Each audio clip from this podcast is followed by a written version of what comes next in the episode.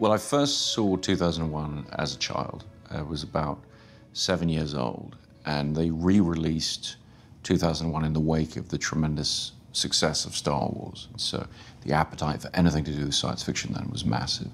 And my father took me to the Leicester Square Theatre. And it became this sort of seminal introduction to the, the power of cinema, what cinema can be. I remember the size of the screen, I remember the sense of awe. And over the years, my relationship with the film has evolved, but I think that that first response is in many ways, I think, the truest response to 2001. I think it is primarily uh, an emotional experience. It's something you feel.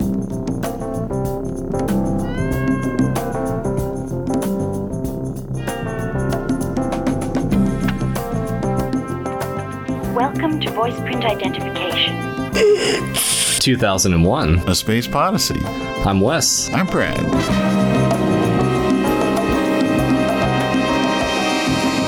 Thank you. You are cleared through voice print identification. Open the pod bay doors, please, Hal.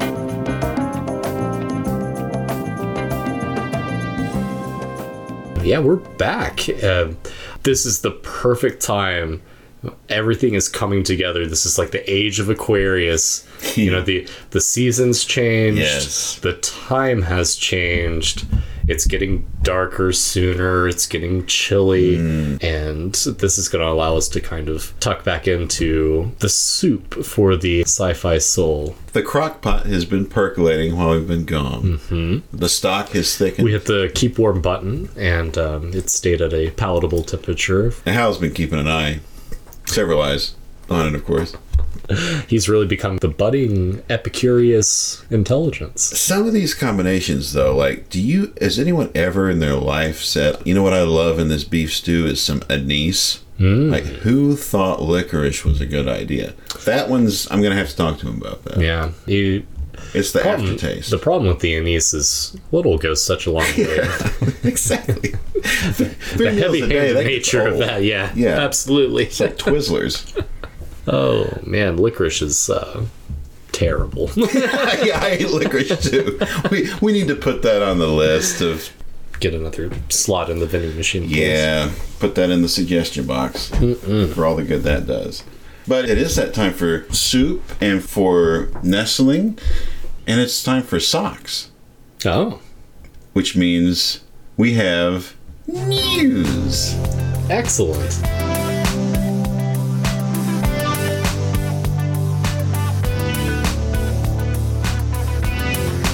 So the Stanley Kubrick collection of the official Stanley Kubrick merchandise shop at dude stanleykubrickstore.com. Oh, the monolith T-shirt is amazing. Isn't that great? It's like it's inverted. So you've got a, a mirror image. That is absolutely gorgeous. Yeah, the bottom half of the monolith seems to be reflecting the uh looks like a sunset That beautiful African golden sky. hour motif. Yes. On a golden t shirt. Very nice, form fitting. I love that. Gorgeous. Yeah, wow. too. I uh, might have to procure. They've got all kinds of design. You can look by type of clothing, you can look by film. They've got their collections divided into the four films that we do have stuff for, which is in, in chronological order 2001, Clockwork Orange, Shining, and Full Metal Jacket. We don't have any Barry Lyndon merch yet or anything from the 60s. That's what I was keeping my eye out here for. I mean, yeah. I want An Ape something? socks. Oh, Some yes. revolvers.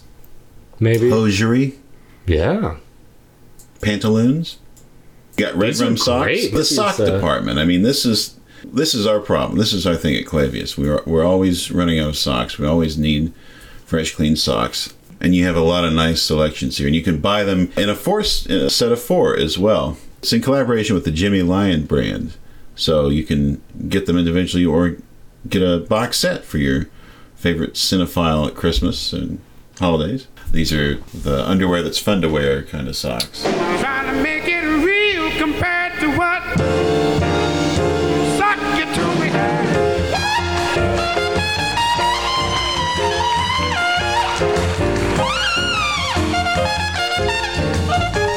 Kubrick films have been interwoven into the cultural fabric of our age at this point, so it's nice to see this kind of merchandise. Katrina and her sisters and Jan, and certainly Christian, preserving the legacy. Let's say the legacy. Legacy, I Preserve think the that's legacy. great. I think that's great. Because you got the mu- mobile museums going around all over the place, Mm-hmm. the store, the 4Ks, and there's now a logo that you'll see on all those things on the 4Ks, on the store, the merch. It says Stanley Kubrick in that very specific font, and I think that is the estate's branded Yes. like mission statement for the next. Their seal of approval. and we're getting screenings again. And ArcLight is got 2001 and 70. Unfortunately, Wow. not the Cinerama Dome because that's still closed at the moment. Are they renovating? It closed for COVID, and ArcLight went bankrupt. There's still not enough to do the Cinerama because Movie such a going in general is Yeah. just on the decline, it seems like. Yeah, all of us had hours of putting our feet up on somebody's couch and going, okay, what did this mean and what is this really? I mean, it's one of the most thought provoking movies ever made. And no, I don't know what it meant, but just having a movie that I enjoyed that much, even without knowing what the thrust of it was. and we're getting into one of the most famous of all the most famous sequences. It's, for me, in the Stargate sequence where everything is so ephemeral and choosing to do more of a nebulous portrayal of that scene instead of the more sci-fi heavy depiction that Arthur C. Clarke had in his Scape where it shows all the of the different alien vessels and all of the different infrastructure that exists within it would have been very difficult to portray that in a way that didn't cheapen the aesthetic, I think. To do this in a way that makes sense and conveys Bowman's transition through the gate, I think this was their optimal trajectory for really nailing the visuals and and not making it a a really cheeky kind of like oh you know we're in another dimension moment they really kept it grounded and i think that's why this scene is so important to the overall film you almost have to violate the laws of physics to get anywhere. Uh, the cosmic distances, if you believe in Einstein, if you believe in the speed of light as, as an upper limit, uh, are really very great. So you need the idea of, of black holes or going into, into the kind of, of chasm that, that uh, was in 2001 to make plausible, I think, the idea of widespread uh, contact between civilizations.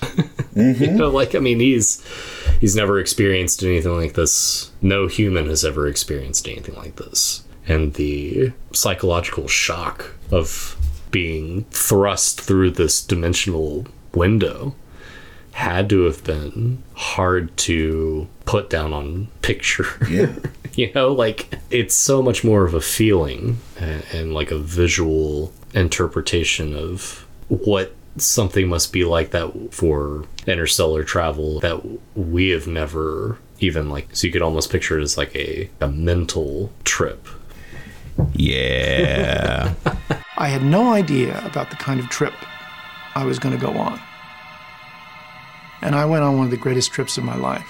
the 4K, I just opened it up, popped it in this afternoon, hmm. watched that sequence in hmm. 4K for the first time.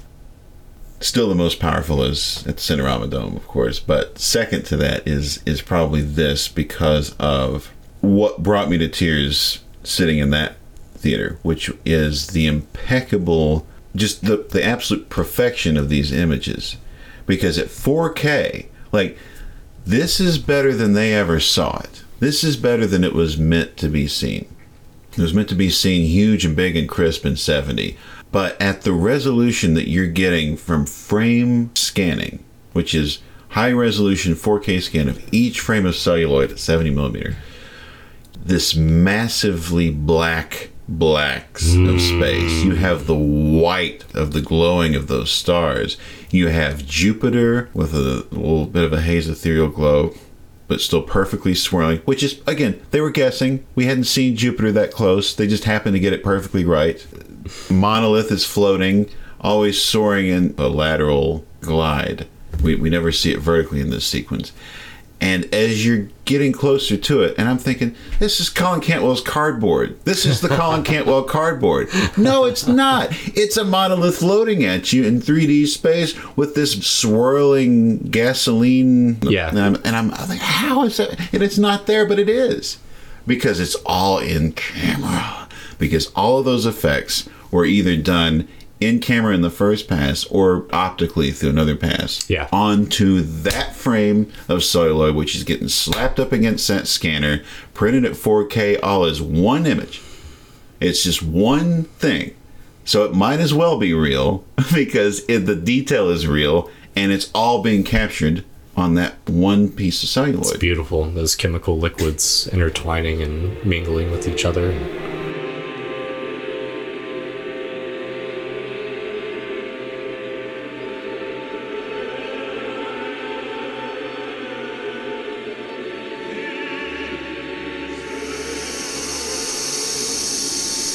A single, very powerful radio emission aimed at Jupiter. The four million year old black monolith has remained completely inert. Its origin and purpose still a total mystery.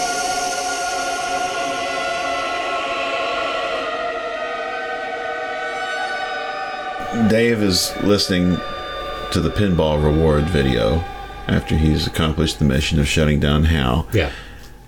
You'd think there would be like a, a confetti tick, almost ticker tape parade for him as he does his last walk through the Discovery, but One little Easter egg they should have put in the command mod.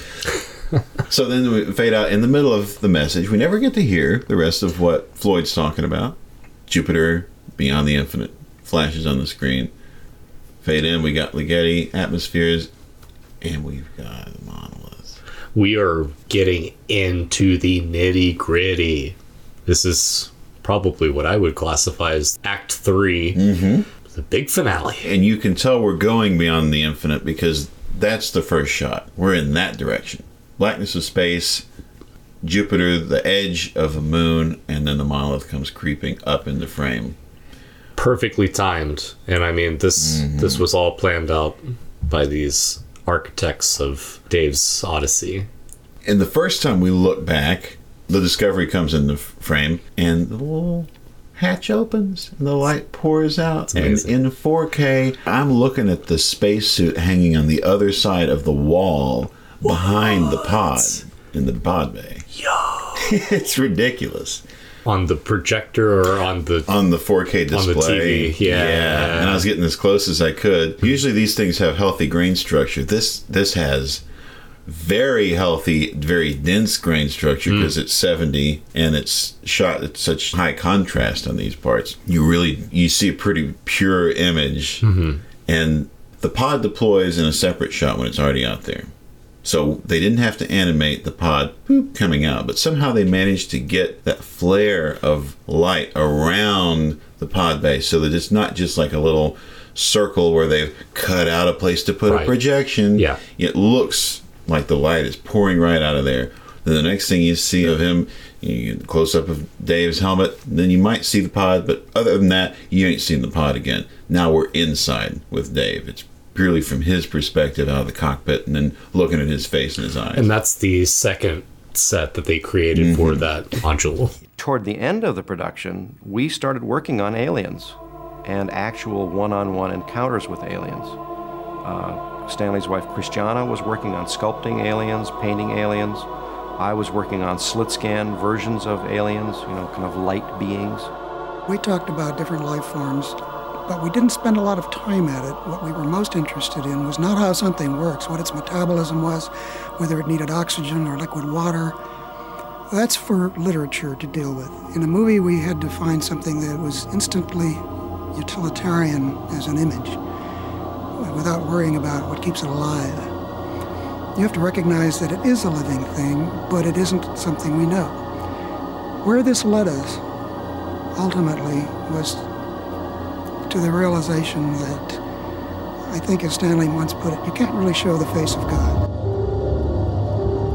in the novel, we get a very defined and, you know, rationally explained visual of what Bowman is seeing. He is actually seeing the vast array of alien craft being docked at this mega structure. He's seeing, you know, entire nebula being formed and flying by him. And uh, is rich in detail and very grounded.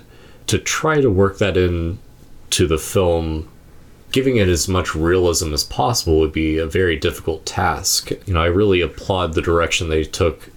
Instead of making Bowman go through this incredibly detailed and concrete visualization of this Stargate ascension, de- descension, what is he even, you know, in space, what is up, what is Yeah. down? Um, but he is plunged into this more ephemeral and kind of volumetric uh, light and sound projection that is giving us more of a mental sense of what he's going through and less of the actual physical action of him going through a dimensional you know, rift in space. Not only is it so hard to, to depict in film, but to convey what the hell's going on. I mean, you have the luxury of explaining when you have prose.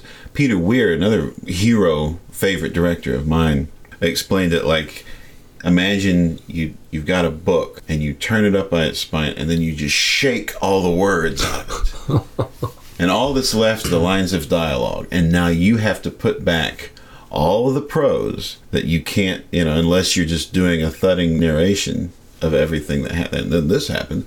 You don't have that luxury of describing things as you go. You have to find a visual way to link it up. And, and if it's too expensive and, and downright impossible, literally impossible, impossible to, to the time. portray yeah absolutely and i i think you know for for what they had to work with this was the most efficient way and so many other films at the time were guilty of the cut to black throw text on screen or Mhm. have a actual narrator just Yes. tell you what is going on and that ruins the immersion that really breaks um, the fourth wall and, and, and takes you out of the uh, kind of like visual demand that this scene really requires. So, I mean, you cannot look away from this. It is it is an uninterrupted visual experience for about what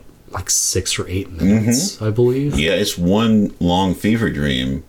No matter how many times I try to examine the cuts, the order of the shots, especially when we get to the different planets, I, I can't do it. I eventually get lost in the montage. Yeah. which is that's the Yeah. of it. Uh, there's almost like a meditative uh, aspect to it. I mean, you're you're being completely enshrouded by this light. You know, you are you are plunged almost into an ocean of of texture and ever evolving. It's almost chasing a shape. It never fully forms. It's always almost something and never quite the defined structure that your Well, eye wants to make it. Does simulate a little bit like drowning, doesn't it? Yeah, yeah, and that's why I was why I was I was thinking ascension, you know, just because Yeah, ascending to a higher plane of yeah, exactly. Because this, I'm imagining that outside of our normal comprehension of space time, this has to be a like a pocket dimension or like an another realm or layer uh, where these beings can exist in their higher kind of energy being Yes. form and not be kind of bound to the celestial well celestial like the that's funny to say right Yeah, right. constraints of mm-hmm. gravity and all that but but that's kind of true i guess like our maybe just bound to the laws of nature that we know at this time And what we're subjected to. Yeah. does he die like does he die when he's going through this portal i just wonder about that and it just physically withstanding it. I mean, the only thing that even makes a question is the pod, right? Yeah. Can the pod protect from that? Exactly. Otherwise, there's no question. Yeah, and I mean, in this place in between if there's no time passing does your heart need to beat does your lung need to be full of oxygen what are the constraints of this in between space because maybe that's it. Maybe a descension, ascension, or transcendence. Maybe that's really what if and if we're transitioning between dimensions, Mm-hmm. are you also passing literally through masses and thinking about Star Trek transporter technology. because in that universe, every part of your body, down to its molecules, are just broken down into its constituent parts and then sent as information to whatever target that you mm-hmm. point it at.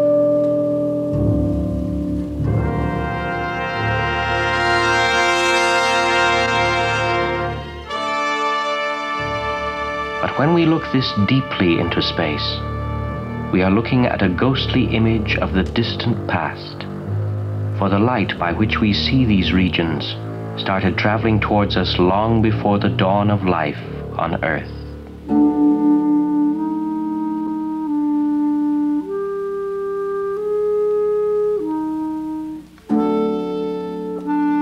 In all of time, on all the planets of all the galaxies in space, what civilizations have risen, looked into the night, seen what we see, asked the questions that we ask?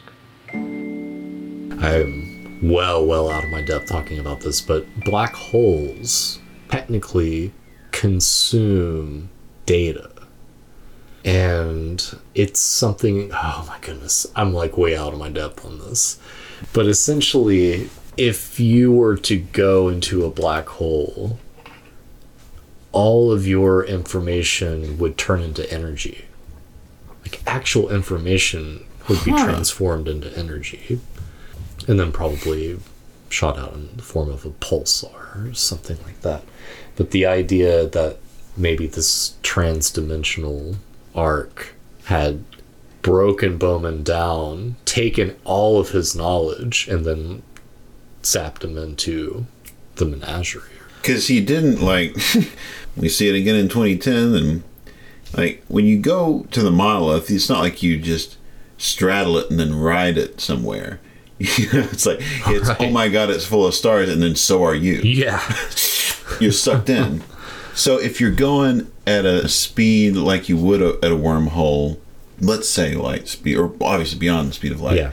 Then is it kind of like or am I I'm, I'm just Whoa, we, you know, we're just interpreting a, a fictional film, so it's all cool. We're, we don't have to be hunted down or emailed to death about Yeah. how we don't understand. So is it like the old trick of grabbing a tablecloth and yanking it and leaving all the plates on it? Can you pass through material at such a high speed that he's actually ripping through all those mountains on another planet and oceans and everything, and he doesn't have to steer because he's not going to hit into something and explode. Sure. He's just going to rip right through the space. Yeah, yeah, and I think uh, especially if we think about you know the real practical world, if we're looking at neutrinos, they can pass through about any substance, and they're so hard to track down and quantify because of that. So they can pass through solid matter.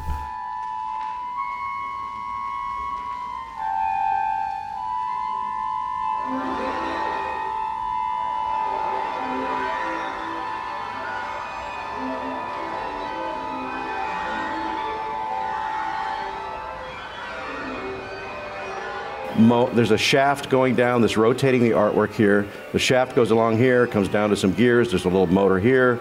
It goes down to here and rotates this whole thing. And I photographed this in a darkened, a completely darkened room with nothing but that little rim illuminated by the projector.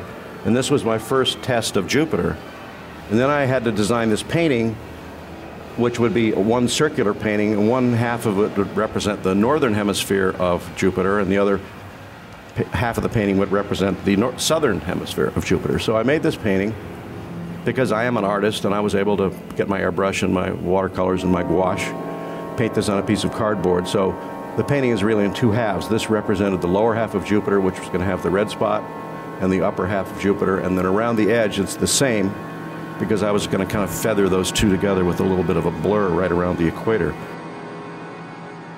This whole sequence starts in Jupiter, ends in another dimension, and then shoots us back out to the threshold of Earth. That's an interesting space time question. Was he ever going in the other direction? Mm-hmm. Or is direction a meaningless term? Like once you're in the monolith, maybe the monolith is floating back to Earth, and when you reemerge, you weren't going back towards Pluto at all. You were just going beyond. Is yeah. that- Yeah, yeah. I imagine it's got some kind of a strange physical omnipotence. yeah. Because, you know, you, It's everywhere all the time, all at once. Yeah. Otherwise, you're talking about massive amounts of shoe leather of just watching this little embryo just go just floating through galaxies for hundreds of millions of years, and then finally just finally it's back.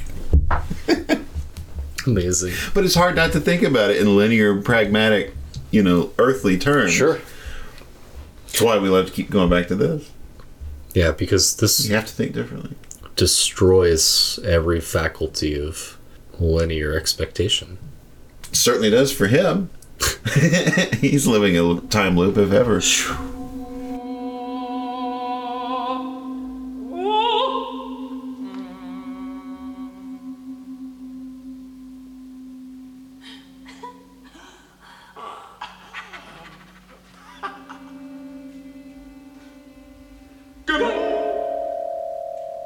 We're getting to all those other planets after the Stargate. Mm-hmm.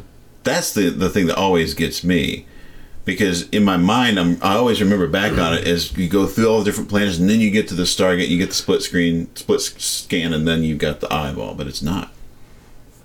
So maybe it's kind of like Back to the Future rules where you have to accelerate beyond the speed of light. Uh-huh. And once you accelerate beyond the speed of light, then you can travel anywhere and be anywhere.